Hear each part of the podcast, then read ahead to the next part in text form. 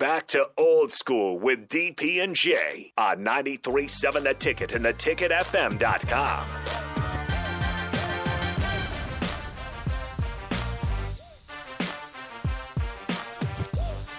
Welcome back to Old School on 93.7 The Ticket. We're taking a trip down memory lane in the 1997 season with Jay Foreman.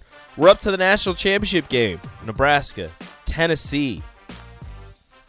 It's hilarious. It's hilarious because somebody went through and made a Tennessee uh, highlight If you clip from that game. like you go onto YouTube, I type in 1997 Nebraska National Championship game highlights, and there's one that is says 1997 Orange Bowl number three Tennessee versus number two Nebraska by this person named Lee Miller. Made it eight years ago. It has 10,000 views. It's 10 minutes and 26 seconds, And they're all from Tennessee. and it's all the good things that Tennessee did. Which God is bless, why God, it's God, God bless Lee Miller. which is why it is 10 Is minutes this- and 26 seconds. Is this the game where we now have B- the BCS? Probably because of Michigan. Right. Yeah. That they this, it, this yeah. is the season that because of the way it finished, and the fact that it was so close. We'll The talk voting, about yeah. we'll talk about Michigan in the next segment, but Why? Because it, it just it's mind blowing. They don't even. Nobody gives. The funny thing is that uh, one of my high school teammates was on that team. He's like, nobody gives us respect when they talk about '97 national champions. Like, dude, because you guys weren't that good. You really weren't. They really weren't. But at the end of the day, the Tennessee game had so many layers to it. Wh- What's Um, your what's your what's your favorite memory about that game? Uh, let me see how I can say this. Um, oh man, I'll, here I'll say this. I'll, I'll, I'll start it early. Um, I I knew Peyton since we were kids because his dad played for the Vikings and I was hanging around then, so I knew him. And uh, the SEC teams, I don't think Tennessee was taking us that serious, right? Because I'm sure they thought they were physical. Yeah. So we had been down. We got down there, and I used to roll. Uh, and I know he's been on um, Aaron Davis's show with with Raph, uh, Jay Gates, and so we rolled hard. And we always was we- when we got down there. That was. We going we gonna kick it. Okay, we're gonna do our thing. We're gonna go to meetings, but when we don't have a curfew, we're gonna be back in the morning.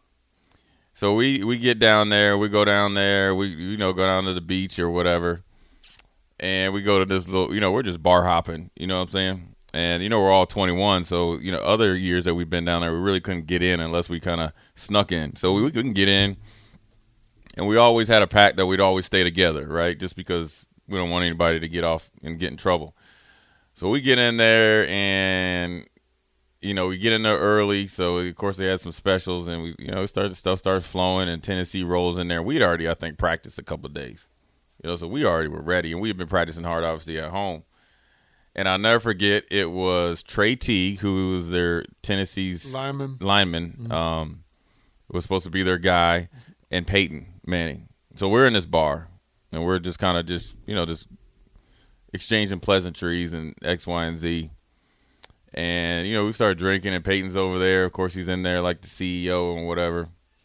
And, you know, he, I don't know whether liquid courage, but we seen him and he just kind of was dapping up, and Trey Teague was there, and I went up to him. I was like, "You know, we're gonna kick your ass uh, in about a week, right?"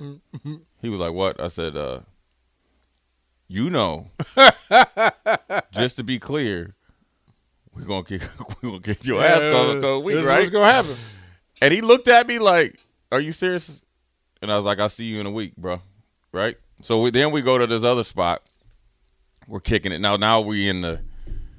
We always have a. We had a saying like, you know, this probably next drink we're gonna go to the dark side, and we already had planned probably going there. so we start drinking.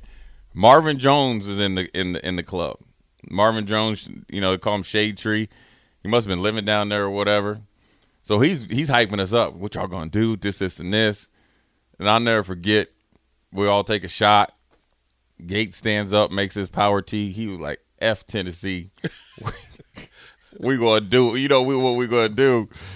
And that was probably the last I remember that night. I remember, know we made it home, right? all- I know we made it home. still getting think- reports back, Yeah, and I think we were we had the day off, but I mean that was it. Probably as far as the game goes, um, you know, I can go. You know, Was one- there was there much conversation about Coach Osborne? Oh, there was tons of it. I, like I said, I before we you know went to break a couple times ago. I remember going into the football offices, getting on the elevator, going down, trying to get ready for practice. I didn't even know that he was gonna. You know, we didn't have the social media outlets or know anything. So if you live off campus, the only thing you hear about anything that's going on the team is when you get there. So I'm on the uh, elevator with Matt Hoskinson, and he's all like choked up, and he's like, "We got to win. We got to win. We got to f and win, Jay. We we got to do this." And I'm like, "Oh, we already talked about this two weeks ago before we start getting ready. You know what I mean?" And he and he's like, "You ain't heard?" And I was like, "No." He's like, "Coach Osborne's retiring." I was like, "What?" And I and we both looked at each other. and Was like, "Oh, it's on." There was not a practice, a meeting, uh, a weight training session that was not amplified. And I remember talking to Sean Salisbury, one because I knew him being a ball boy, but then he at that time he had worked for ESPN, ESPN and you go to the stadium and you know nobody touches the championship, so he's just there kind of just talking to you, and, and he knew I would, you not give him stuff, but he I've been knowing him since I was a kid, and he's like, "What you gonna what you, what's the game plan?" I said, "Listen here," I said, "We are gonna physically destroy this team." Every business wants to engineer new possibilities, creating revenue, optimizing costs, and scaling technologies like cloud and AI. Start at Deloitte.com slash US slash cloud and find the services you need to get the value you seek. Deloitte. I said they do not know what's coming, and he asked about the motivation. I said we're more than motivated. I said we're gonna hunt tomorrow night like never before. Um, and we knew they had a ton of NFL talent. I mean, you got to think and they were number three. They were number three. Right? number three. You got to think they had Peyton Manning, obviously one of the best of ever to play the game of football. Um, they had Cosey Coleman, Trey Teague, Chad Clifton. Um, their tight end got drafted, and they and then I'm gonna save the the running back story the best for the best for last. But the receivers they had Copeland, Peerless Price, Marcus Nash. Now this is the same Marcus Nash that I played AAU basketball against. Him and John and Jonathan Brown was on one of their defensive ends, a third round pick. Uh, you know that I those two were who I played against in AAU, and here's Marcus Nash, the first end up being a first round receiver. Um, you know they had NFL talent on both sides of the ball: Leonard Little, Al, Al, Al Wilson, Raynoch Thompson, numerous DBs, Terry Fair, and all those guys. Terry Fair is a first round pick. Terry Fair was amazing. Sean Bryson, uh, second or third round pick, one of my best friends in the world. Um, and then they had a running back by the name of Jamal Lewis, who had been on a recruiting trip to Nebraska, who is from Atlanta, Georgia area. Eric Johnson was his host. I was his co-host. Had him signed, sealed, and delivered. Homeboy, I mean, when you look at a running back, Ahman Green was a really good, you know, high school looking physically coming out. Jamal Lewis was that and more because he was like a little bit more bulkier. He was a walking wall. Right. Big, broad shoulders, big old arms for you know, eighteen year old kid. He was ready to come here and play running back. Craig Bohl decided he wanted him to. He said you'd be better at linebacker. Whoops. Whoops. So now we're playing him after he has a phenomenal year, right? You know, as a freshman, and the game's pretty tight, but we we haven't you know physically worn them down. We went out three and out that first series, and they they're driving the ball a little bit. And Jamal Lewis breaks outside, breaks the contain, breaks a couple tackles. My man Ralph, big we call him Banks uh, Brown, comes back and, and uh, you know test them shins a little bit. Jamal, Jamal Lewis fumbles. Mike Rucker, you know, kind of recovers and tumbles it, or t- re- recovers and then tumbles. I if you see it, I go over there and we go Jamal Lewis. You know, it wasn't this polite. You should have came to Nebraska, Uh huh. and this is what you see. The pitch to Lewis. Bryson leading the way. Lewis hit hard and fumbled. And Nebraska has recovered. Ralph Brown knocked it out, and Mike Rucker recovered the fumble at the 21 yard line. So they're in our red zone pretty much. I saw you run right past Yeah. Rucker after he recovered it. Oh yeah, You you Oh, I'm going right to Jamal Lewis in his face. I told you you should have came to the Nebraska, and it's explicitive, explicitive, X, Y, and Z. Welcome to the Terror Dome. But that's what you need. We needed to make a play. Got again. You talk about the Colorado game coming out of the stack, making the tackle. You talk about Mike Rucker, pro- obviously losing contain and not setting the edge, coming out of the, the stack. I'm flowing inside out Same with Eric Johnson and all those guys. Ralph Brown decides the whole, not decides, holds force, sets the edge. Not only sets the edge, but then plays football, causes a fumble. We recovery, game over. Then we start, then we get the momentum, and then we started to bludgeon these guys and bludgeon them to the fact that so much that when we're looking out there, we're laughing because they have never faced linemen that were coming off. First of all, we were we were our offensive line with Aaron Taylor was being able to block their guys one on one. So the guys like Matt Hoskinson, Matt Vrzal, you know, all those guys were able to get to the second level. And this is at the time they had the idea to move Leonard Little from an All-American defensive end, maybe to show position, you know, versatility, because maybe they were thinking he wasn't big enough to play defensive end, which he ended up being phenomenal NFL defensive end. Moving the middle linebacker, so you had Leonard Little in the middle, Al Wilson, who ended up being a first round pick. Mm-hmm. Leonard Little, I think, was either a first or second round pick. Raynoch Thompson, who ended up being a second or third round pick.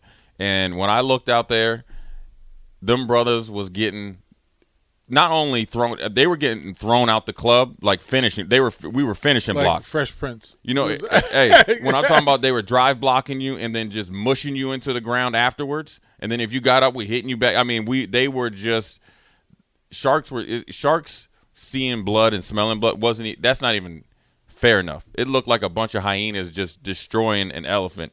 And i'll never forget the game was somewhat in hand and Coach Osborne, and the, and the thing was, we can't let up, right? We can't let up because then they brought in Tee Martin because you got to protect Peyton Manning because we had started to tee off on him.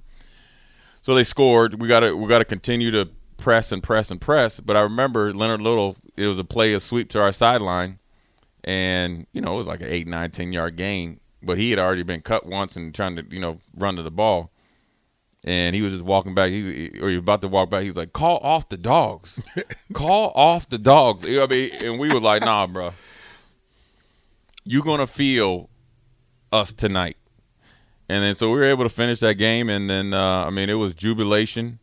Um, you know, it was a little sadness to be honest with you. That's that's where and, I want to um, put the pen. I want to put the pen there, and when we come back, have you tell us about the locker room about the on field and then the locker room and the trip home. Um, Tom Osborne's final game yeah. and what what what that was like. So we'll get that next here on Old School. Watch Old School live on Facebook, YouTube, or Twitch. Old School with DP and J on 93.7 The Ticket and theticketfm.com. As a cloud leader at Deloitte, I get to work every day with innovators who don't just wonder what's possible, they engineer it with cloud. If you're one of those people, you'll like Deloitte's OnCloud podcast, where my co host Mike Kavis and I talk with business leaders and explore how to use cloud to impact business models, revenue streams, workplace cultures, AI adoption, and more. Join me, David Linthicum, by subscribing to OnCloud, where you get your podcasts.